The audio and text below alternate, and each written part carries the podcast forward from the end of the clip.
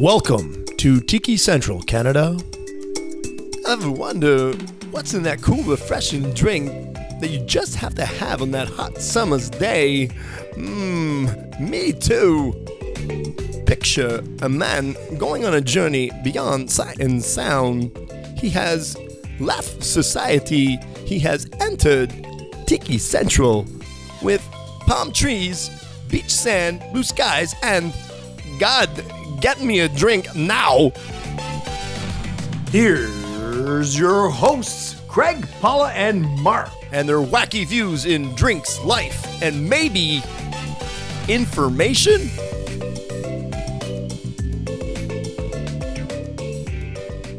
Hey, folks, and hey, how we doing? It's Craig here from Tiki Central Canada, and I'll be your host, your bartender, and mixologist for the hour, and hopefully in some information. This is going to be actually be a very special episode. I've got Paula here, of course, as usual. How are we doing, Paula? I'm good. How are you? So, what you up to these days?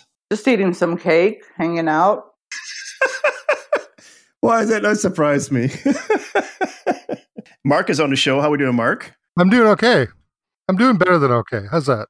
I'm okay. Uh, what have you been up to? I'm dusting off my rum bottles. Anything in special? Any special editions that we're looking at there, uh, Mark? Yeah, I just got. Um, well, I went to the uh, the LCBO, and I believe there's one in Orleans. There, we got the uh, uh, the Real McCoy 12 year. So I picked it up just two weeks ago. I know. Yeah, it's awesome. There's only very very few locations have it. So support it, and we'll get more. There we go. And also, the reason why we're doing this via internet is because of our very special host, uh, sorry, guest, Rob Bruner. How are we doing, Rob? Hi there, are mateys. Sorry, that's the last. I'm not going to do that anymore. So it's perfect because actually we need to talk about why we're doing the show today. Why are we doing the show today, Rob? Well, we're doing it because a uh, very special day in the heart of many pirates around the world. It's the 19th of September. It's International Talk Like a Pirate Day. Oh, that's my dad's birthday too. Ha Well, that means it'll be very easy for you to remember what how important this day is. And guess what? It's even more important this day because it's the day that I arrived in Canada. Oh. Oh, okay. Wow. Has some significance in. Yes. So you'll definitely remember that it's International Talk Like a Pirate Day. Yes, of course. so, Rob, why don't you tell everybody who you are and your credentials? Oh, yeah. So, uh, yeah, my name's Rob Bruner. So, I'm actually a, a, member of the Royal Canadian Navy, and I've uh, I've helped with one of your your previous shows with some of the naval terminology and such. But um, so my my side gig, I always say that joined the Navy because I couldn't become a pirate. Um, and then things kind of got out of control, and next thing you know, I've been in for such a long period of time. But uh, I kind of use as an opportunity to, to learn the history of maritime lore, learn about pirates, uh, and even do a bit of reenacting as a pirate, uh, member of the Thousand Islands Pirate Society, and we do some we do pirate festivals around Ontario. The society has members from Quebec, Ontario, New York State, and part of what I do is uh, the education to have so people can learn what it was like to be on a ship during the, the golden age of piracy, or just in general being part of a, a nautical crew, just how to how to be a mariner. Now, so you also told me in the past that you write a magazine article as well, right? Yeah, so I'm a I am a contributor uh, to the uh, Echo de Mers, which is a magazine out of Quebec. It's a, a pirate magazine, and I contribute once again. I every uh, month I contribute an article on maritime lore, uh, ar- uh, article called Jack Speak, which is actually specific Navy term, uh, nautical terms of what they mean. Uh, this magazine has uh, readership half a dozen languages uh, English, French, Italian, German. Uh, it talks about, it has stories from all these different pirate festivals from around the world. Uh, it's available online. Yeah, it's my turn. Pirate festivals? Pirate festivals. Yep, you're going to have to go more into that. Oh, okay. Well, if you want to dress up like a Hollywood pirate and basically pretend to be a pirate, drink lots of rum, and sing songs and essentially really get away from the everyday kind of life. But a lot of these, some of these festivals are incredibly uh, detailed. There's one in Germany that actually they've built a village, an actual period-looking sort of you know Tortuga sort of idea. Ones we have here in Canada, a lot of them are like you know temporary you know tents and you know things like that kind of set up on a temporary basis, like for a weekend or something. But yeah, some of the ones in Europe will go for like a couple of weeks. It's pretty impressive. Cool. So that's why we have Rob on the show. So because today obviously a show is all pirate themed, rum themed, and navy themed. So we're doing a lot of coverage today. And because Craig fought with us, he didn't want to see our faces, so he's like, "Everyone, stay home." I'm, I'm quarantined. Yeah. well, as as we say, remember one fathom. One fathom is six feet. The whole two yards, two meters sort of idea. So all of us uh, Ah. pirates, everyone stays one fathom apart. I like that. I'm going to use it from now on. I'm so going to use it from now on. and no one will understand you, Craig. What's the point? Can I ask you a question, Rob? oh yes. Uh, you said that you couldn't become a pirate. Why is that? Is it because there are no pirates nowadays, or are there, but it's just not a good deal to become one? It's um, well, if, funny enough, actually, I just came same came back from a uh, um, uh, deployment with the Navy. That actually one of the the missions was counter piracy. Piracy is is going strong even today. Uh, Straits of Malacca, Horn of Africa. There is still essentially when you know people are are disfranchised and they just kind of they need to survive. Piracy will st- will always exist. So it's like the Tom Hanks movie, the Captain Phillips. Yeah, very much so. That's that is actually a real story. That actually did happen. It's not as much as around the, the Horn of Africa because the Navy has got a, a fairly strong presence there now. Yeah. But there's, like I said, in, in Southeast Asia, yeah, essentially anybody can jump on a boat and try to take uh, another someone else's boat full of stuff. And that's the definition of piracy. Yeah. So for people who haven't seen that movie, well, let's explain it. So the thing is, piracy now it's very small ships, like motorboats, almost like Rob, right? Yes. I was gonna say is also I noticed on that ship on that movie, and if you haven't watched that movie, is that the tankers or these big huge transport ships actually have things like hoses and things like that to hose these guys down so that you can't aboard their ship. Yes. They- They're trying to trying to stop them. So they'll have like a, a support vessel somewhere, and they'll be sent out with those little like 14 foot skiffs, kind of motorboats. Uh, the ships now will have, like I said, the the, the anti boarding sort of they'll use for their force protection. They'll use uh, fire hoses. A lot of them now, though, actually have merc- essentially mercenaries on board to protect them as well. So you know the thing about what stops a pirate is basically that you're not a good target. That's what that's what stops them these days. I'm shocked. I am. I'm absolutely shocked. I had no idea it was this real until today. Well, piracy wasn't just in like the golden age of piracy, that's 1650 to, to 1720. It's been going on like 3,000 years BC. There's uh, an Egyptian pharaoh talking about having his his ships attacked and ports attacked. So piracy essentially, as soon as one person went to sea, then a second person went to sea, and they could become a pirate. Wow. So I guess I guess um, it wouldn't be a, a good job for you to be a Canadian pirate. I don't think it would be very. no. It's it's more fun to play with it, you know, do the stage combat with the swords, drink rum, sing songs. But that's also the you know they said once again the Hollywood pirate idea, the, the aspect of the the Hollywoodism where all you think of is the good stuff, not the you know disease, you know, a short life sort of a short but act, you know, short but exciting life sort of idea. Bad. No, like right now, I'm I'm thinking more of the Captain Phillips pirates that I saw. Right. Yeah. Like. Yep. And you're, you're telling me that's more of a real story. I cannot possibly imagine any Canadian doing that. But you know, when I was a kid, it was all very romanticized. Or like, "Ooh, this is cool," but I still wanted to be, you know, I wanted something to do with the, with the water. Yeah, that I can understand. Yeah, where I'm from, right on the lake, uh, lots of sailing that goes on. There was a tall ship festival came to town, and I was uh, I was 16, just reading you know Horatio Hornblower books and Captain Blood and all that sort of stuff. And I see these big tall ships and think this is amazing, and end up uh, joining the Navy to to kind of play on the water. Trust me, I'm I'm from close to the ocean and I miss it madly. So I understand 100. percent Yes, It's something you crave. You crave. yes. It, it- it's a, you, your blood gets the salt in it, and that's and it never gets out. Yep, for sure. Sounds like me in the tropics. Yeah. as soon as I get to a beach, I'm like, dude, I'm there. I'm like, I'm not going anywhere. Sounds like Mark in the flea markets. oh God, yes. Marking the flea markets. I know they're not open, most of them. Makes me sad. Aww. Oh, You'll be brand new to go for the the flea markets next year. Don't worry. Oh, well, I did go to a thrift shop this week, so it was all good. Okay. He, he had to get his fix and that's it. He had to get his uh, yeah taste Yes. of uh, deals. Oh yeah, and I got them. I found a couple of LPs. There you go. Oh, LPs are always nice. That's vinyl records for people who don't know what the hell that is. Yeah, for you for you people out there that uh, That's that's really sad. People don't know that. That's making a comeback, though. I've seen. Oh no, for sure. Vinyls is coming back. Yeah. Why do you think Mark Mark is buying them? Because he believes in that comeback. yeah, a lot of the people buying the LPs now are the younger people. They're very knowledgeable as well. I think that's from people my age having buying bought all the LPs and knowing which ones were garbage, and they can avoid those ones. So they only buy the stuff that they want that they know are good. So it's Mhm. and they're doing it. They're uh, the, those youngsters out there. they're just uh, they're the ones that are buying the vinyl, and everybody's buying. So vinyl is good. yeah. There we go. On that note, see, it's already started.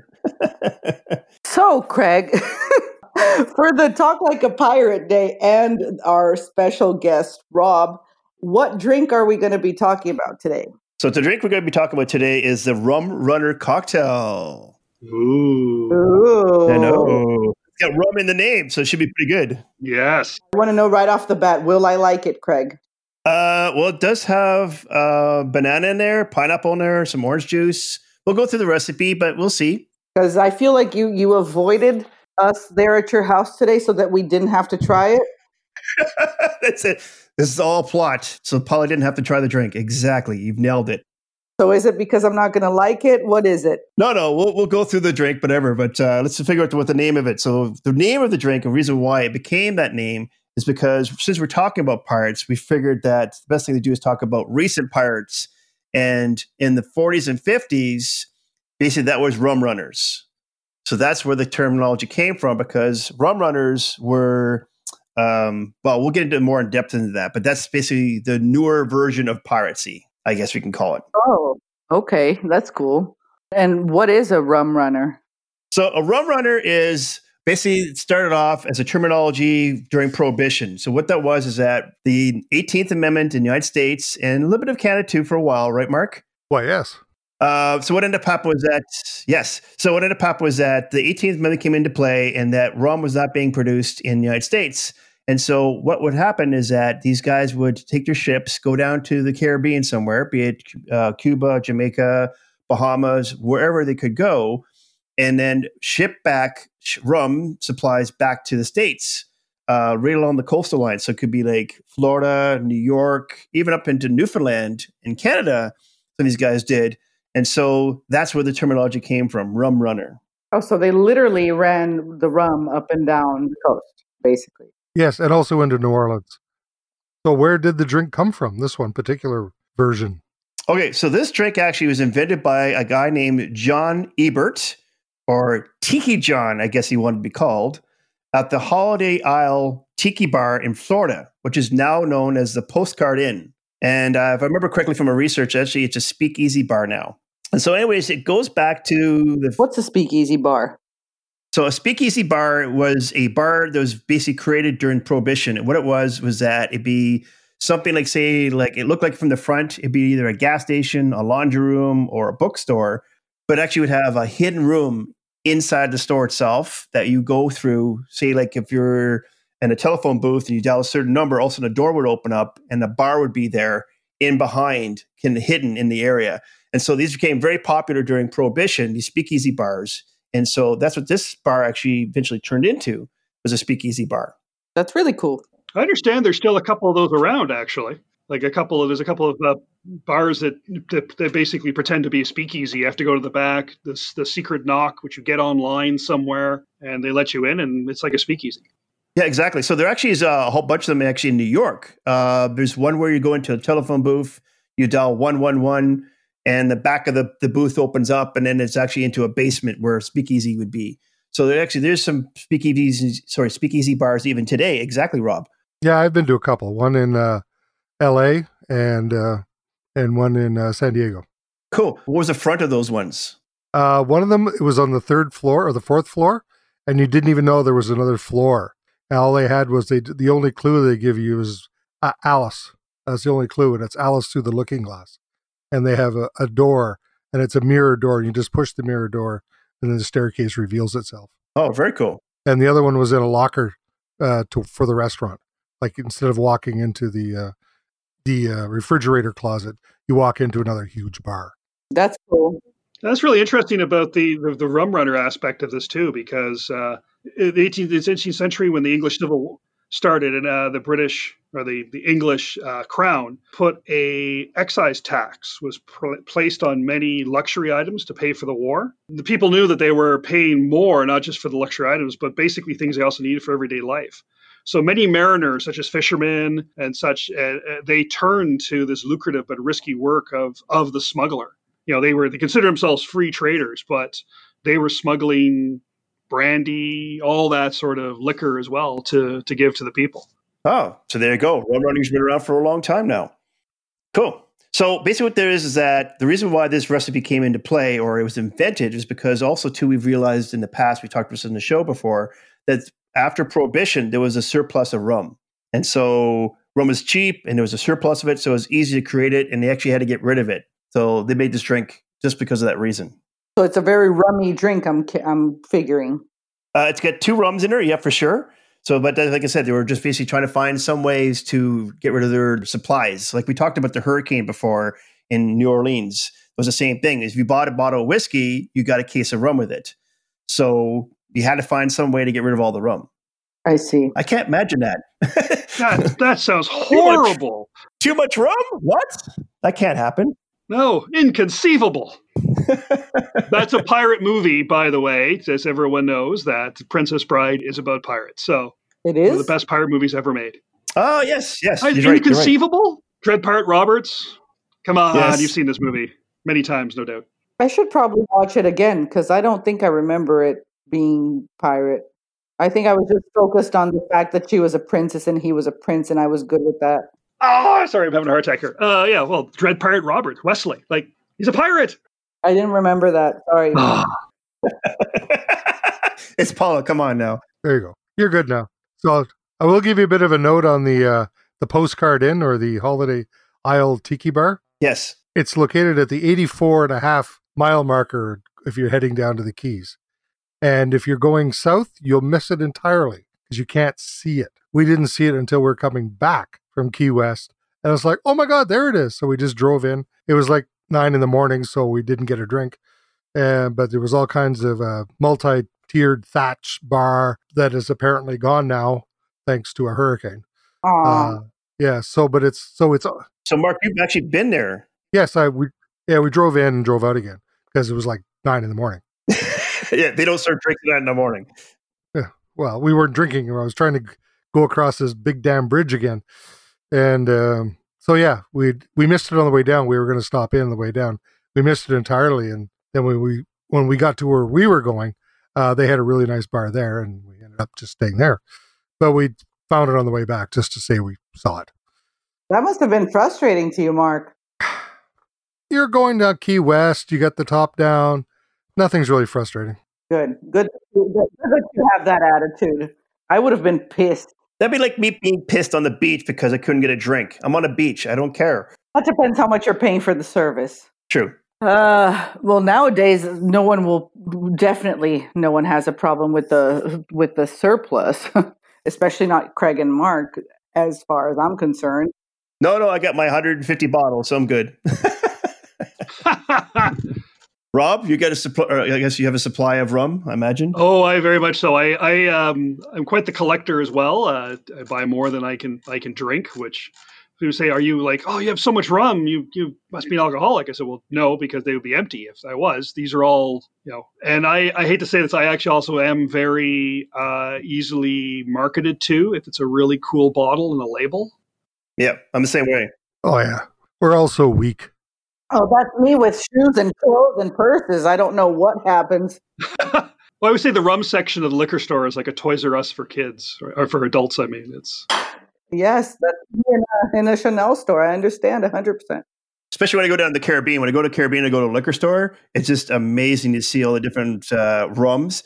And uh, it's pretty cool because a lot of places we've been before, they actually have samples. So I'm like, whoa, uh, oh, sign me up. Ouch. Oh God, Norma has to have patience with you. Oh, she knows that's part of the package when we go down the Caribbean somewhere. Yeah, that's cute. I can imagine you just trying out rums. I'd like that'd be a good store. I'd like to try out this rum place. I was gonna say I actually went to one where they had a 25 year old rum, so I got to try that out. Nice. Well, that'd be nice. So uh, one of the things about this, because we're talking about surplus of rums, is that through time, though, and Mark has mentioned this before in the past, when we talk about certain tiki recipes, is that also those supplies go away. And so this recipe actually has changed hands, like what kind of rum you're using because of that. So in other words, through time, like we talked about the Mai Tai, there's some of these rums don't exist anymore. So you have to change the recipe. So we're not trying to change the recipe like we talked about in the past, like we're making it something completely different. We're changing the recipe because that rum's no longer available, and we're just going to ch- substitute the rum for another rum. Right, right, Mark. We talked about that before with the Mai Tai. Yes, absolutely. They have to, you have to, yeah, you have to tweak it all the time. Just and uh, yeah, the Mai Tai runs out of their rum after, after ten years, right? You got to find another rum that make uh, has the same flavor profile. That's sad. So, Mark, what is your favorite rum that you have in your collection? Favorite? Oh, that's like trying to decide which your favorite child. That's just not I fair. know. This, you must have like a couple bottles that are like you are your like your go to ones, right? Well, there's a couple of um, what is it?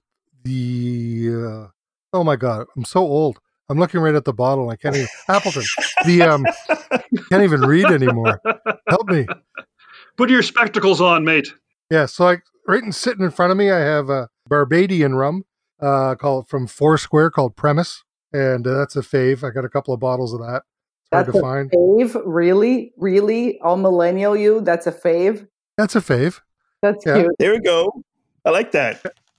Uh, the uh, Appleton 15 year because it's only available in Canada, and uh, so I flaunt that a lot.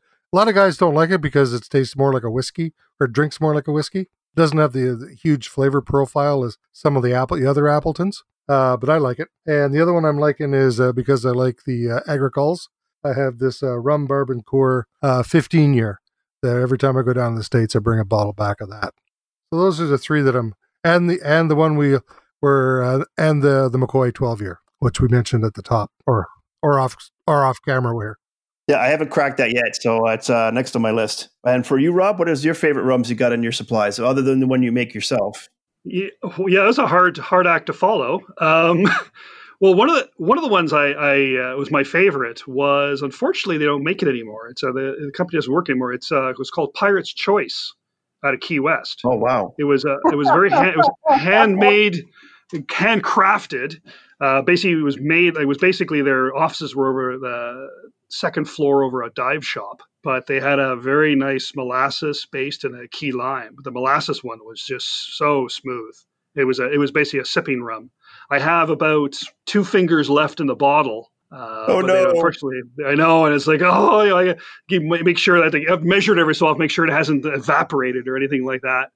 Um, I'm actually uh, a Zacapa XO fan, uh, Mm. Guatemalan, Nice. and uh, you know it's it's um, matured in a cognac barrel, so a barrel that was used for for making cognac. So uh, it's a that is a definitely a nice sipping rum with a nice cigar on a on a nice evening. Uh, and as you said there, Craig, I actually I um, I'm not sure if I can say this. Uh, it's, it's for personal use, of course, and for friends, but I, I do make my own. I do make my own rum. I don't sell any. I but it's a great bartering tool with other pirates. Uh, so yeah, so I make a really nice spiced rum uh, with all my own. So it's I do an infusion. So you know it comes out the white rum. Then I infuse it with uh, you know vanilla bean, cinnamon stick, uh, allspice cloves. Depending on what I'm making or trying to recreate, will I try to put a little molasses or a little demerara? Then the other two are uh, pineapple mango. Uh, so I actually put real nice. pineapple, real mango. The neat, the, the, the absolutely fantastic part of that is that when you finish, I usually let it sit for about uh, three months. I take out the fruit, uh, but it's very much like the worm at the bottom of a tequila bottle sort of idea. Uh, they're Mhm. very boozy. So they're frozen, and whenever you make sangria, you throw a couple of those in there. So you get a Oh, bit of wow. a rum taste in the uh, in in that. So yeah, so it- it's and it's I said it's it's uh, it's art and science to to make your own rum that comes out with a fantastic reward at the end. But still, you know, Oh, sorry. I was going to say. So, Rob, I mean, is there rums that you've found around the world? Because, like, I know about you, but when I travel around the like the Caribbean's where I've been, I've seen some very exotic rums. So, in your travels, have you seen anything really exotic? well, there's a there's a good story. So, one of my missions with the military, I was with the uh, disaster assistance response team, and we uh, we responded to the super typhoon Haiyan in the Philippines uh, in 2013. Uh, wow. So we were in um, Panay Island, and I'm out there doing my assessments, going around, and I got we got in the vehicle where we were stuck behind this big truck, and the truck I'm looking up, going, "That's that's sugarcane." And the uh, the, the Philippine uh, army guy was like, "Yeah, yeah, yeah. Well, you know what comes from sugarcane, right?" And he goes, "Oh yeah, we're the biggest rum producer in the region." I'm like, "Excuse oh, me." Wow. Uh, so yeah, so next thing I know, I was able through some connections uh, to get uh, a couple of bottles, and the name is completely escaping me right now. But I brought back a couple of different versions that uh, and the high high grade one was absolutely exquisite. Okay one of the bottles had a really cool chain around it and all sorts of stuff so i had to get that one. But uh, because once again like i said earlier i'm easily easily swayed by something that looks cool. Uh, but yeah the, the the rum it was a it was a dark spiced rum and it had the it is it was almost a remi- it just reminded me of the island. Very spanish sort of theme on the island and uh, the rum that, that they produced was actually was very very clear or not clear but very a clear taste to it that was rich in that real sugar cane like that cane sugar taste to it if you know what i'm talking about. yeah. Uh, yeah so that was that was one of my that was one of my uh my surprises that i discovered. Nice. There's nothing better than actually finding a, a hidden treasure somewhere like that. Just like a pirate looking for treasure exactly. Every so often, I have to throw that in. It's still the pirate show, so I still have to kind of talk that way a bit. That's right. We do. We do. It's true. Yeah, there was a little company in um, uh, Fort Lauderdale that was making their own rum, and they did a um, grilled pineapple rum. Oh, there you go. Try that. It was fabulous. I have to try that. Grill it first, then put it in. Thank you. I'll, if I make that and it tastes great, I'll credit you for it. There you go. to know how little I know about rums and stuff, Funny enough, I actually know the Zacapa XO because it's daddy's and husband's favorite. Ah, oh, there, you go. go. Yeah, Guatemala. It's a beautiful Guatemalan rum. When I was in Guatemala, a friend said, "Yeah, you got to try this." okay, you know, woo. Yeah. So yeah, okay. So that I that means I backed up with some high level uh, high level uh, substantiation. Uh, yeah, Italian mafia. I swear to God. Yes. So, uh, so tell us, Craig. I want to know the recipe of this drink. I want to know if it's something Paula would like or Paula would pucker face. Well, let's find out. So uh, next time we're together, actually, I will make this drink for you so I can see if you get the pucker face from you or not. You know, and we'll go from there. Sure, because I don't, I don't want to forget to try it. This is the Saturday. Oh no, I'll, I'll remember. Yep. Uh, yes, we're having a tiki, can, sorry, tiki Central Canada party this weekend. Excuse me, it's this weekend, so it should be fun. Yeah. Uh, yeah. So let's go through the recipe. It's going to be one ounce of light rum. So you can use any kind of light rum, uh, Bacardi or whatever you got in your in your hands. Uh, one ounce of dark rum or aged rum. So really, is this is not very specific to any particular rum because remember, like I said, the rums through the years have changed. So it really is comes down to whatever your preference is. Uh, one ounce of blackberry liqueur. So it's actually Chambord. Um, it's one of the funny because it's one of those bottles everywhere I work. It's like every bartender is intimidated by it because they don't know what it is or how to use it. And for me, actually, I love using Chambord. Uh, it's one of my favorite liqueurs. I love blackberry. I'm I'm actually excited to try this now. Yeah, I mean, there's some really some easy recipes with Chambord. Like you could just take Chambord and some pineapple juice, and away you go. You're pretty well get a really cool drink. So the rest of the recipe is one ounce of banana liqueur, one ounce of pineapple juice, a lot of fruit here. Yeah, one ounce of orange juice, and a splash of grenadine. And that's the recipe. What type of flavor is grenadine again? So grenadine is like a, a sweet pomegranate. If you get real grenadine, not the artificial or grenadine that we talked about, you can get at the store, right, Mark? Indeed. Indeed. Oh, I miss hearing that. Yeah, you can just uh, you can like as we go through it every time we record this, you can make it's so easy to make your own, or you can just go to the store and buy the stuff that tastes more like cornstarch, or corn syrup rather than actual flavoring and it's so easy to make your own with just uh, palm pomegranate juice and a little bit of sh- sugar, and you're done. There you go. Very cool. Oh, do you? Uh, is this a blender drink? Do you shake it? Do you stir it? So actually, you can blend this drink, or you can build this drink. So we're gonna go through the two different processes. And so if you're going to blend this drink, you could you could take two cups of ice, all the ingredients, you go put that into a blender. You blend it till it's about smooth. So give it make sure there's no more chunky ice cubes in there. Uh, and then you can pour that into a hurricane glass. Now, if you want to, the option is you can float a 151 dark rum on top. So I know Mark, because he loves his rum, and I'm sure Rob as well would do this as well. So you float 151 dark rum along the top. Some gunpowder proof rum to put on the top there. Mark, would you do the same thing? I take it. Lemon Heart 151 on the top, please. I would do the Gosling 151 because it's a nice dark Bermuda rum. There we go. I feel like the floating part is where you would lose me on the drink. Yeah, I, on your on yours, Paula, I wouldn't put the 151 because you're you don't like booze forward. You like something that's booze, like less booze. So I wouldn't put the 151. So if you don't like a lot of booze, you probably won't don't float the 151 on top. Yeah, you have to drink through the 151 to get to the rest of it. That's right. You're already starting off in a good way. Woohoo! As Robert would probably say, you're probably floating. Mm-hmm. The flopsome and jetsam out there on the, upon the seas. Oh, see, I know those from The Little Mermaid. Do you know the difference? Do, do you want me to save that for? Do, did you know, or do you want me to like just kind of wait? Wait, wait, wait, wait. You're talking about Little Mermaid. That's right up my alley. Like I know all the songs by heart until this day. What? Tell me about Flotsam and Jetsam now.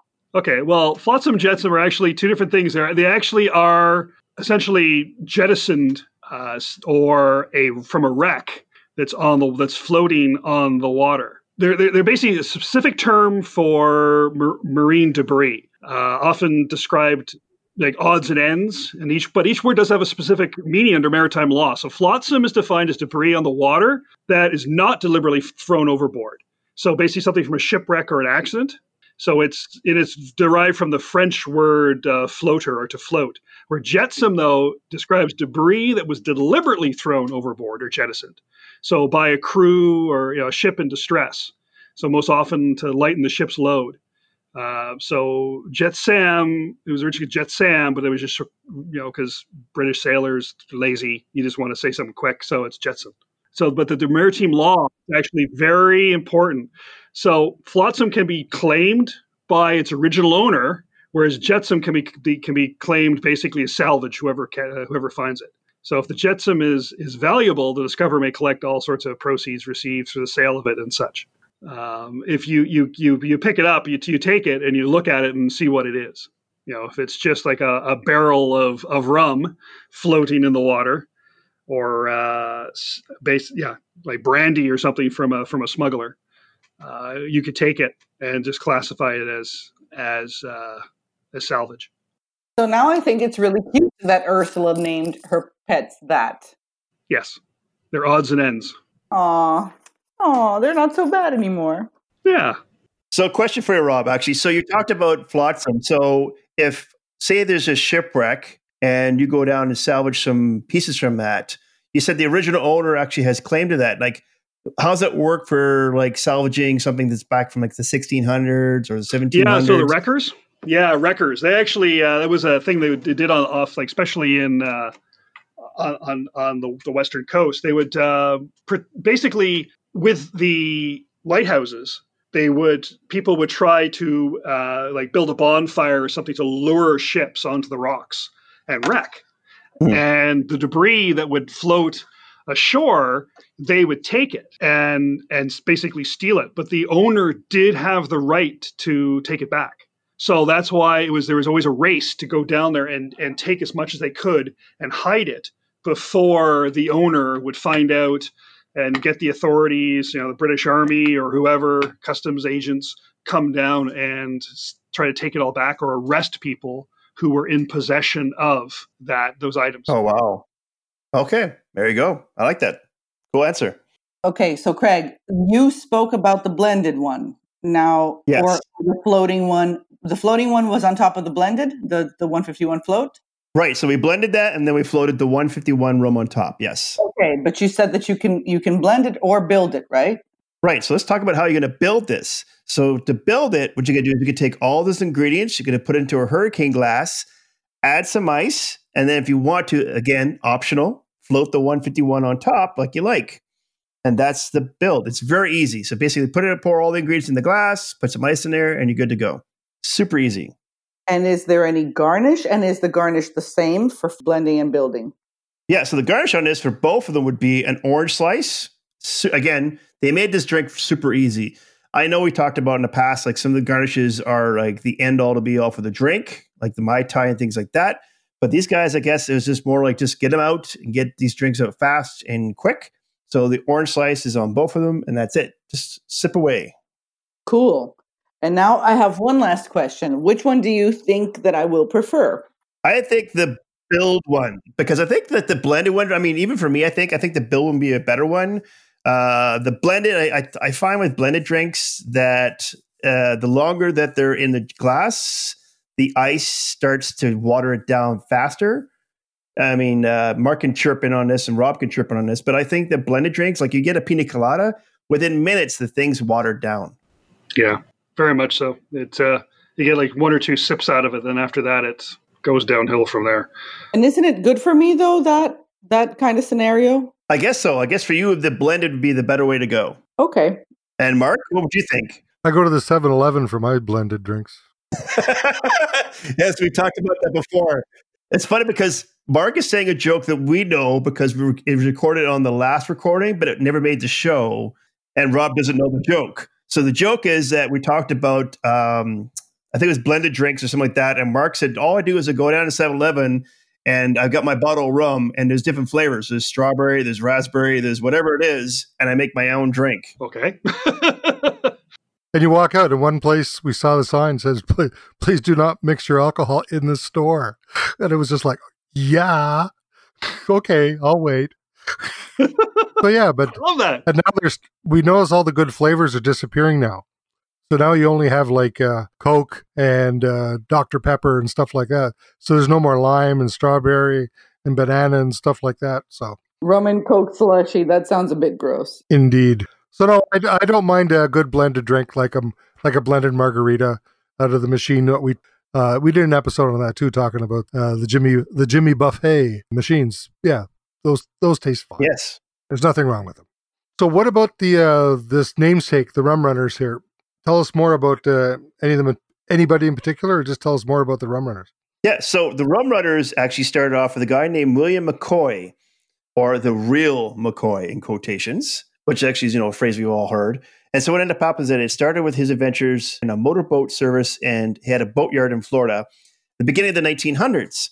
But what what happened was that when Prohibition kicked in, he thought like, wait a minute, now we have an opportunity here because now rum is not being produced in the states, but we could go down to the Caribbean and get our rum supplies from there and bring it back up to the States and sell it there. So he actually purchased his very first schooner, which was called the Henry L. Marshall. And the first run he ran uh, whiskey. He didn't actually run rum, but so he ran uh, 1,500 cases of whiskey, uh, which was $15,000 in profit. This is back in 1920. So today's terms, that's $200,000 in profit on one run.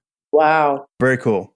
Yeah. So actually, he got his nickname because he what he do is when he was transporting rum to, from Nassau to the East Coast, like we talked about, all the way up the East Coast, even up to Newfoundland, he uh, never watered down his supplies. So a lot of the guys that were transporting rum back then, even or even producing rum in the states, would water it down. I'm sure we've all seen westerns, you know, where they talk about behind the bar. There's the, the regular stuff, and then there's the good stuff. And so the same thing was with the William uh, Williams version of the rum. He never watered it down. It was the real McCoy. And uh, so he never watered it down like the competition did. And so that's how he got the term Real McCoy as his nickname. But he's also certainly learned, learned one thing, though, about the coastal line was that when you go along the coastal line, there's actually international water line. So what I mean by that is that three miles offshore, if you're in those areas, and I'm sure Rob can confirm this from a naval perspective, then you're actually what's called international waters. You're actually not in American territory. Well, do you know why it was uh, th- why it was uh, like it was three miles initially? You know why it was three miles? Uh, no, I don't actually. That was the range a gun can fire, a cannon from a fort, a 24 pound long arm. Wow. So if you were if your ship came inside, you know, outside from international waters into territorial waters, you could blast them. Oh, okay. So it was a survival thing. Pretty much, yeah. So you couldn't you couldn't hit someone outside of the range of the gun. So if you couldn't go if you couldn't hit someone outside of the range, oh yeah, okay, that's international law. That's that's not our territory. Nowadays, it's just when the casino can open. True, and that was like 24 miles. It's all sorts of 200 miles, economic exclusion zones, all sorts of stuff. But back then, it was quite simple. Basically, if if, it was, if I couldn't hit you with my cannon, then that wasn't my territory. Who makes the laws of the sea, Rob? Well, it's international. It's a UN. Basically, it's a people come together, uh, representatives from each nation come together, the UN, and they come up with these rules, and then everybody votes on them and ratifies them. Okay, so yeah, so this three mile range that we're talking about, which is international waters, William finally learned that all he had to do is basically go right along the international line, and then these little ships or boats would come from the shore out to his boat, and he'd sell the rum to them from there. So he was never actually in territory, American territory. So he actually wasn't breaking any laws. Now, of course, down the line, the also they figured out like, okay, he's out there, he's he knows where he's at. So they eventually did actually at one point arrest him because he was transporting rum from uh, the Caribbean to the states. Um, I can't remember exactly the story of like how they arrested him because he was in international waters, but something to do with you know transporting anyways. But these little boats would come up and uh, from the shore to his boat and buy the the supplies from him. So these boats eventually had to get faster and faster because of the Coast Guard. And so this is where the speedboat actually was invented. The speedboat was invented so that it could outrun the Coast Guard and get back to shore. This was a really good opportunity for a Did You Know? Oh, we got more going on here. This is this is the beginning of our show. We've got so much more information for you folks. Okay. Yeah. Well, here, here's where I got to interject from from being in other bars. In New Orleans, there's a, a bar called the Black Duck Bar, and uh, it's the home of the New Orleans Rum Society. And uh, the Black Duck was a one of those souped up boats that was carrying rum into uh, Louisiana, and it was finally uh, cornered by the the Coast Guard and shot up, and a number of members in the crew were killed. Oh no! Yeah, and this was one of that incident uh, was one of the things that actually started leading to the end of prohibition because they said, "Is it really worth it killing people to stop influx of liquor into the country?" Yeah. Back to the back to the the other boy, Real McCoy. What are the other cool stories that you have about him? So one of the stories that I learned from research and and one of the documentaries I watched about him was that so uh, a lot of these rum runners were actually were basing themselves down in Nassau, Bahamas, and there was a hotel that they would all hang out at. And so the U.S. Uh, Marshals actually sent a guy down there to try to get some more information. And so they kind of figured out because he's a stranger, they didn't know who he was, and did all the rum runners know each other uh, in this situation in this hotel. And so this U.S. Marshal goes down there to get some information, and pretty well right off the bat, they figure out who he is. And so William actually comes along, grabs the guy, and pulls him into his hotel room and says, Look, I'm going to put you back on a boat tomorrow morning. You need to get out of here or you will not live the night. So he actually saved his life and put him back on a boat safely back to the United States. So here's a guy that's breaking the law and the U.S. Marshals try to chase him down, and yet he ends up saving his life and bringing him back to the States. Oh, that's nice of him. I was going to say that uh, the term actually for a, a, smuggler specializing in liquor is called a flasker. Ah, so very cool. Here's someone called a flasker. If the, the flaskers are coming, that means that there's a bunch of smugglers who have uh, liquor. And when on a if a excise agent uh, boarded a smuggler's vessel, the term rummaged. Everyone's termed like you rummaged through something. Mhm. That is actually the act of searching a smuggler's vessel. Oh, wow. They're looking for rum. Did you know? I did not. I did not. Okay, so since we're talking about a Talk Like a Pirate Day, which is September 19th, we also brought in Rob, like we said, as our special guest today. He's got some cool pirate facts and maybe some phrases that you could use for the day of Talk Like a Pirate. Rob, the floor is yours.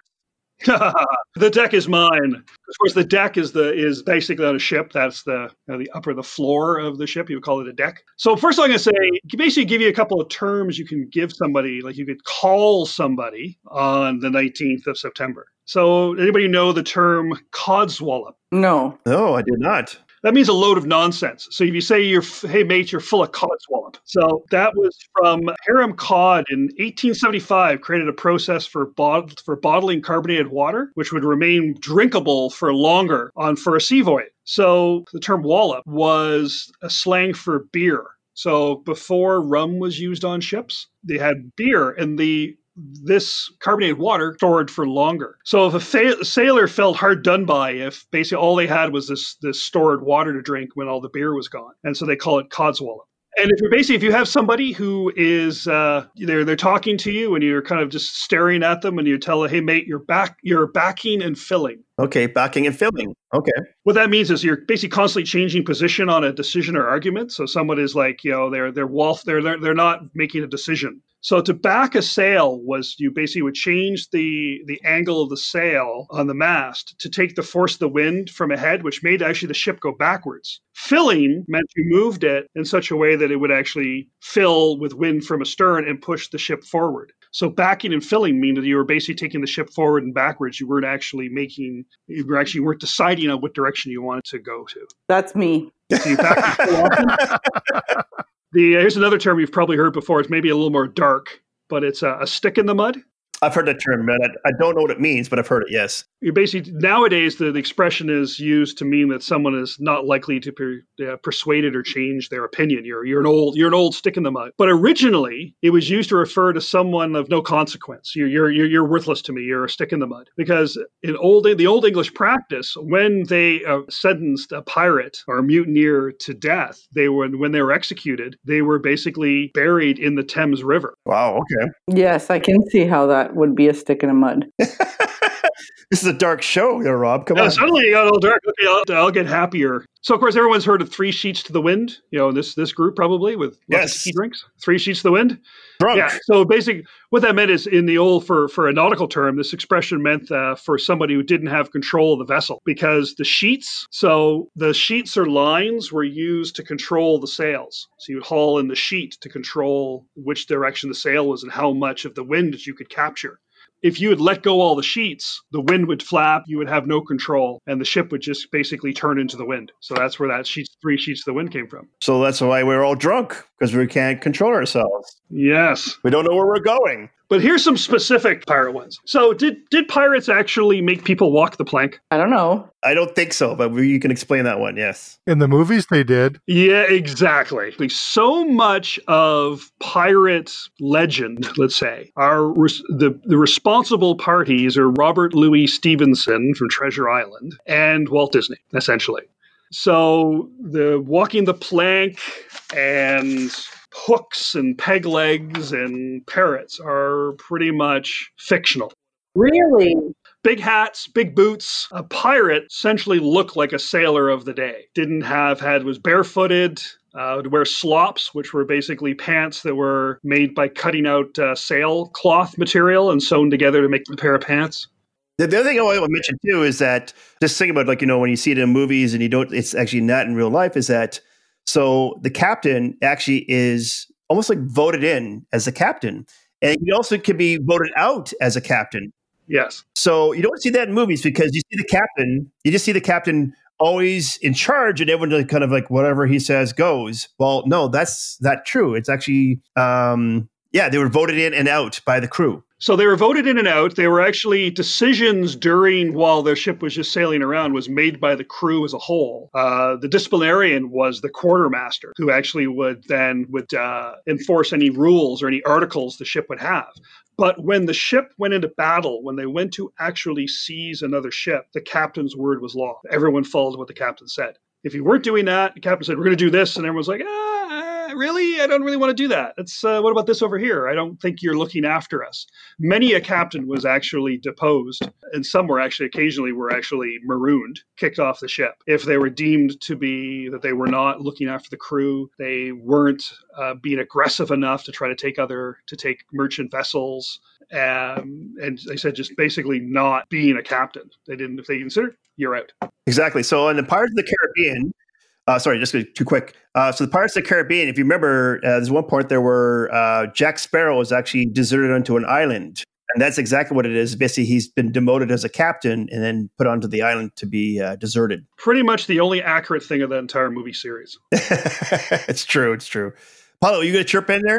Yeah, it's just that it's funny that he says the thing about the boots and you know the the wardrobe because I can I can definitely like how come we never thought of this before? Like why why would anyone dress that way with big boots and you know pants and all dressed up to be at sea? there's no purpose. Exactly. I always say when I'm when we're doing our festivals and we're dressed up, our stage combat or singing or whatever, we're all dressed up with that stuff. Because I say it's better to look cool than to be cool. Oh, But man, when you look, you look awesome with all that stuff. So here's my question to you: When you when you guys are doing your acting, you do it as Walt Disney? Hollywood pirates. Most of the time, Hollywood pirates, yeah. Because that's what a lot of people want to see. You know, there will be people who will dress, you know, they'll dress in basically come not ripped up clothing, but very simple clothing, a wool cap, barefoot, all dirty. Yeah. But you know, that's that's not much fun. So Yeah, I see. kids, it's all about the kids, right? With these a lot of these these festivals and such. I guess I'm just wondering if if it's something that you are trying to change. Is that perception? But I guess there's no point, right? Like, Well, bit- once again, it depends on on. We have different groups. There are different groups out there that will do very specific. They will be accurate historical reenactors, and they will dress perfectly right, and they will act correct, and they will their their encampment like they'll set up. Uh, for us in the Thousand Dollars Pirate Society, we actually do set up tents and things like that. Uh, but you'll see the, the real, like some really accurate reenactors will be, they'll have their own small gig, like a small boat of about 22 feet long with oars, and they'll do all the proper commands and so some people really take this seriously. I'm guessing. very much so. Oh wow, that's awesome. But then there's the people like us who just want to basically sing and drink and fight like pirates. you want to be part for a weekend? Exactly. And you want to, you want to be entertaining, be entertained and, and be entertaining. Exactly. Yeah. Uh, actually, when I was in the states, it's actually pretty cool. I saw a reenactment of uh, the Civil War, like 1812, and so they actually had the tents, the camps, uh, all their uniforms were legit, their guns and everything, and uh, yeah, they right down to the nines. I mean, it was pretty amazing. Yeah, during uh, the 1812 or like the 2012 celebrations and uh, commemorations, there was a number of those 1812 era uh, reenactments at some of the battlefields that actually the battles took place. So over at uh, at um, Upper Canada Village and those areas around that, they did some uh, really elaborate uh, reenactments there. Cool. Very cool. Yeah. So, like for us, like we said, we do when we do the stage combat. Like the small group I have, we do uh, all the stage combat stuff with metal swords, but it's very Hollywood style fighting. You know, like you see in Pirates of the Caribbean with the big, huge emotions and this sort of stuff. Whereas if you did accurate sword fighting, someone would like wave their sword around and you would just kind of poke them in the chest and kill them. Okay. Right. It's very over over the top, basically. Yes. All this happens in Kingston. Uh, different places. So the, the biggest, the big one here in Ontario is the uh, the Guelph Pirate Festival, and it's usually, of course, not this year, but usually it's the um, the August long weekend. So it's a three day festival in Guelph, Ontario, in one of the uh, one of the parks. But there's other little small ones around. You'll get ones northern New York State and and uh, around. But that the biggest one, not that's that one in Ontario is the biggest one. We used to have one in Gananoque, here close to Kingston. We don't do that one anymore. But uh, yeah, you have like bands, uh, so playing pirate music, all done up by pirates, and Wait, there's pirate music? Oh, oh, yeah, yes, there is. Well, you think about it, you know, Barrett's Privateers. You have all the other like kind of maritime music that you'll that uh, exists out there. The classical uh, maritime music, you know, um, uh, I'm drawing a complete blank right now. My So lots of squeeze box music. Yeah, essentially, you know, fiddle with with a drum because uh, it actually sailors used music to work. So you had different types of music. You had uh, like fo'c'sle music. You had fo'c'sle music would be like on the the bow of the ship when people want to get together and just enjoy themselves. But you had other ones that were actually for specifically for working. Uh, hauling Mhm. shanties. So when you were all in a group and you were hauling those those lines to raise the sail, you wanted to do it all in rhythm. So it would be a one, two, three, four, one, two, three, four. So it would. You had another one was called a capstan shanty, which was when you're raising the anchor. So you have that big mm-hmm. round thing somewhere on the ship with the big spars that stick out, and everyone surrounds it, and then it kind of marches mm-hmm. in a circle. So it would be a very one, two, three, four sort of sort of rhythm. And so these this music just sort of grand just kind of grew out of out of that and became more for entertaining. The the one thing that I think of when you say it's music for working, I can I can only picture the dwarf singing "Hi ho, hi ho." You you would not be incorrect. Lots of whistling. Woohoo! Which is not a good thing to do on a ship. yeah, Whistling is not allowed on a ship. I heard that. So whistling or singing was was forbidden because it would be you could say you would be whistling up a storm. Ah, Uh, but there was one person on the ship who could whistle. Who? Does anyone have an idea? The cook. The cook. You are correct. Because why do you think the cook couldn't? Why why do you think the cook could whistle? Because he cooks already. Well, if you if he's whistling, you know he's not eating the food. That's true. Oh, good one. Yeah. I like it. The other the other reason why you um like the the real like an actual technical reason why you wouldn't whistle is that on board ship a lot of the times the bosun call like it's a it's an actual like metal whistle would be used to give commands to the topsailmen so the guys who are actually up in up on the um, on the yards who are actually m- moving the sails as well so you'd use a whistle because that go a lot farther than a voice Yeah. so if someone started to whistle so like you might actually someone might do something they're not supposed to do and someone could get hurt Unbelievable. I never thought that watching reality TV would help me, and it just did today. exactly Because I watch uh, a show called Below Deck. Love below deck. Yeah, well, I'd say in theater, you're not allowed to whistle either because a lot of sailors, when they left the ship or something, they actually would work behind behind the sets, would work in theaters, and so they because they would be up in the rigging to maneuver things like sets or lights, and they would use whistles to give commands to each or tell talk to each other to do things. So once again, if someone was whistling down on the stage, and they did something and someone let go one of those big giant weights, you know, something out of Bugs Bunny, and you know somebody could get could get hurt. yeah. Oh wow. So what are there some other suppositions that you've seen, Rob? Because I've seen one example, like uh, Norbert Apollo just talked about below the deck. We saw one where they actually had crows. They were they were docked and they were ready to leave the dock, and they noticed that there's black crows flying around their masts, and he said, "Oh, that's not a good thing." Yeah, so sailors were incredibly superstitious people. Mhm. They would everything would mean something to them. Oh, like black crows. Yeah, crows uh, was a harbinger of death. That they knew that oh, this is not going to be a good a good uh, a good voyage if they saw crows around them. You know, Cool. same as like if beware the lurking shark was called. So if a shark's following the ship, that was a sign that someone on the ship was going to die. Oh So wow. like, oh, Uh, yeah. I was like, oh, okay. Renaming a vessel is actually bad luck.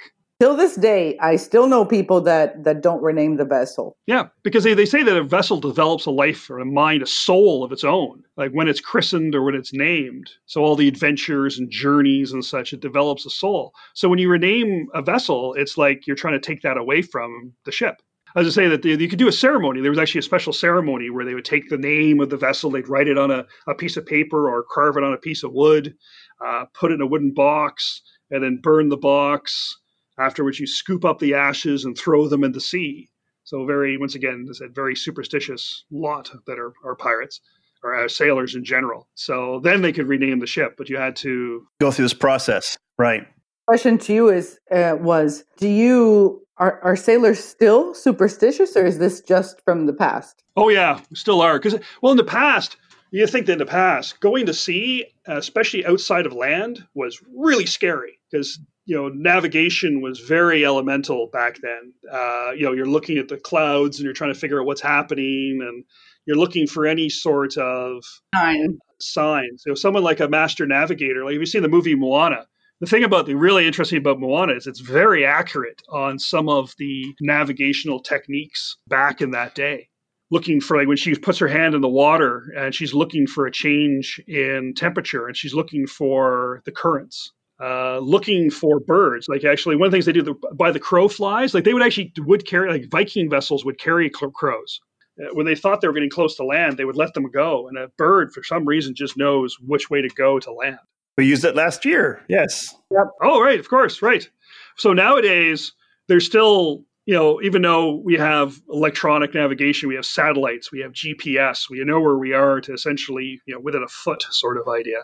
Still, there's a lot of things like, you know, talk about, you know, uh, the term uh, red sky at night, sailors delight, red sky at morn, sailors be warned. We just, you know, when you're at sea for a long period of time, you, you see things out there, you know, the whole, you know, seeing things in heaven and earth Horatio undreamed of. to see in, in one of the Pirates of the Caribbean movie, you know, the, the, that green flash. Mhm. Uh, I try to remember which movie, which one of that was of the many that they made. Uh, that's real. That's the Northern Lights, isn't it? Well, what happens is when the sun goes down, you have you have uh, sunset, but you have nautical sunset. Hmm. It goes to a certain angle. So when the sun goes to a certain angle under the horizon, how the the, the light refracts through the atmosphere, suddenly you will get this this where the only the green spectrum comes through just for a split second, Oh wow. and you get this flash. Yeah, when we were in uh, San Diego, there was a photographer there, and that's what he specialized in taking pictures of surfers with the green flash in the background. Ooh, that's yeah, that's some that's some serious timing and some serious uh, you know actually calculation of sunrise and sunset. One of my jobs in the Navy was navigator of a ship, so I got to learn all of this stuff. And uh, yeah, you can see how back in the day when you're doing celestial navigation, you're trying to figure out where you are by the noon sight, where you're you know I'm under the sky, I'm under the sun now, now, now, you know, and then you take your time and you do all these calculations to figure out where you are. Wow, that's so cool. Yeah, so sailors back then, it was all like, okay, you know, the uh, you know Neptune or Poseidon, it was up to them if they lived or died. Does that green flash have a name? I knew you were going to ask me that, and cannot remember. It, it- there is an actual, there is a proper name for it. Okay, I'm gonna Google it. Now I feel like an idiot because I'll research it.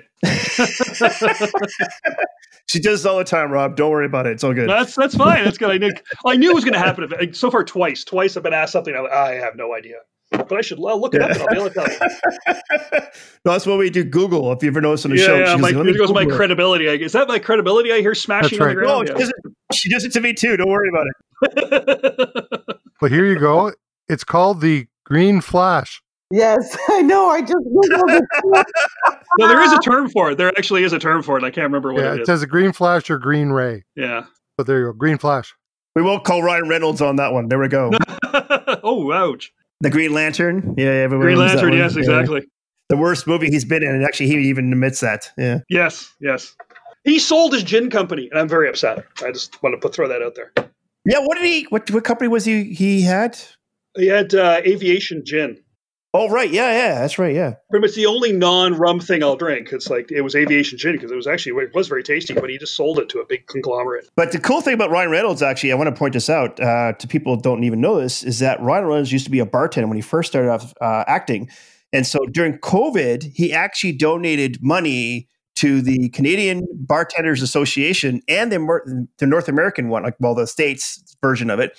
And uh, I actually got a check during COVID, uh, No way! bi-weekly of fifty dollars, thanks to thanks to Ryan Reynolds. So thank you, Ryan. He donated money to the to the association, and then they just spread it out over all their members. So it was very cool that he actually um thought of us during COVID.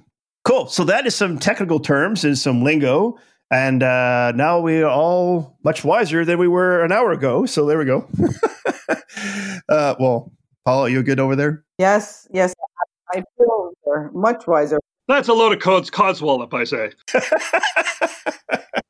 So there's some information on uh, nautical terms and some pirate stuff. So guys, don't forget on September 19th, that is Talk Like a Pirate. So yes, go ahead and do that. I dare you to at work because I'm sure your boss is going to be like, "What the heck is going on?" And then you'll have to explain to him. Um, but don't dress like a pirate. Uh, that could get you some troubles. Uh, unless you're doing a reenactment like Rob's doing, that's a different story. Oh, actually, I just realized that I never actually explained what Talk International Talk Like a Pirate Day was and how it started, and the fact that it's the 20, the 25th anniversary of International Talk Like a Pirate Day. So, did you actually know we've done this before? But actually, the original date for Talk Like a Pirate was September 19th. No, it was 6th of June. Yeah, because D Day. Yeah. They were uh, so uh, Captain Slappy and Chumbucket were playing. Um, they were playing racquetball uh, on the sixth of June, and they just started. They just started talking like a pirate. They thought this would be a great thing to do. So they said, okay, but obviously we shouldn't do it. You know, call it today. So they they decided on the third, on the nineteenth of September, which was actually one of their exes' birthday or something. And they so that was in 1990, 1995 they started doing that. Then oh it was 2000 so they just kind of as a small group just kind of started doing it. But then 2002 there was uh, the syndicated columnist Dave Barry found out Mhm. about it and he wrote an article on it which then went into syndicated uh, newspapers and that's when it absolutely exploded. I said 25 years later here we go. It's uh, international countries around the world all speak like pirates on the 19th of September. And the cool thing, actually, I've done it. Uh, not I didn't do it this last year, but the year before on Facebook, you can actually change your whole entire Facebook page to Pirate Talk. So everything that's posted in there is in pirate lingo. The only downside is how to turn it off. You have to understand pirate lingo to turn it off. That's outstanding, I say. You can get stuck actually in pirate lingo, like going, "Great, now I don't know what to do." Which is another thing that I said. Once again, that's completely Disneyized. That is not how pirates actually spoke. Yeah, exactly. Yeah. Sorry to ruin ruin another illusion. so cool. So there's some car, cool, like I said, pirate facts and some uh, naval uh, terminology. Thanks to Rob. Thank you, Rob, for doing that for us. That's awesome. It was an honor and a pleasure. I said, yeah, thanks a lot. This has been awesome. No, it's like I said, I'm a um, you know long long time listener, first time caller, and it's been an absolute pleasure to have been a part of this. I loved it. I must confess that I was I am over the moon to have an actual listener do the show with us, especially knowledge. I learned a lot today. It was very very fun. Oh, thank you. Well, there we go. So cool. So let's tell everybody who we are. We are www.tikicentralcanada.ca or dot .com. All one word. And on that page, you will see this episode with Rob. Uh, so, Rob, I think what we're going to do is we're going to put a link in there for your magazine article, right? As I remember correctly. Yep. Yes, very much so. Uh, maybe also put a link for the Thousand Islands Pirate Society. Uh, to check it out for sure. We'll also have the episode uh, information for this episode, the recipe for this episode, the rum runner. So check that out. Uh, we'll make that on our tiki party, which we're going to have on Saturday, not for our listeners, but just for us, you know, us guys. Sorry, guys. And anyways, on that note, uh, we also have our episode page our, uh, and our recipe page. There's lots of information under, guys. We've reformatted that. So basically, it's easy to navigate.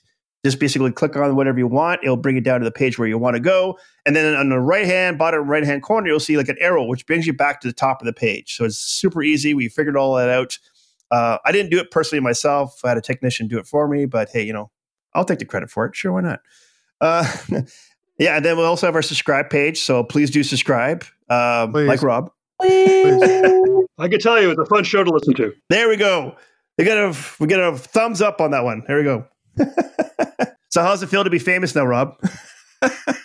Outstanding. I feel I was over the like you said over the moon. I have my uh, full cannon shot. Everything is just fantastic. Cool, because your voice now will be around the world now.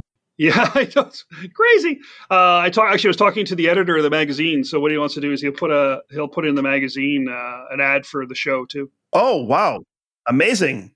See, I know all sorts of Navy terms. I just don't know actually English words. That's my my thing. So.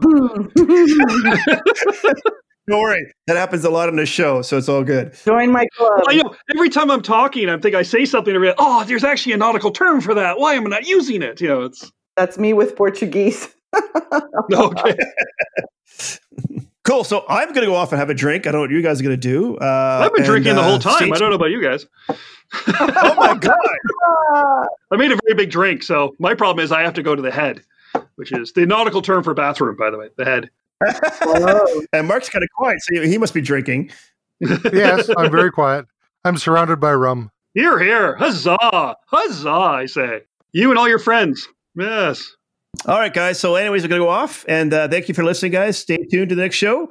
And uh, again, thank you, Rob, for being on the show. Oh, and Yeah, uh, it's been it's been fantastic. My wife is like incredibly jealous, and you know, I said all this years of theater, doing this and that. It's just been all great to do this. why am I not doing it? Exactly. And basically, is what she said. I want to do a podcast. So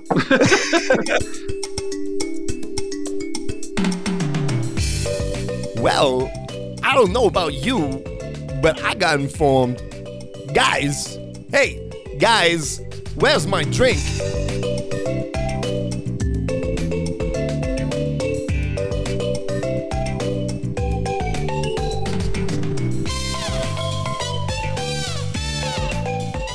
hey, folks, really and hey, how we doing? It's Craig. Whoa, no! Wait, wait, what? What? I'm going to start the show. Okay.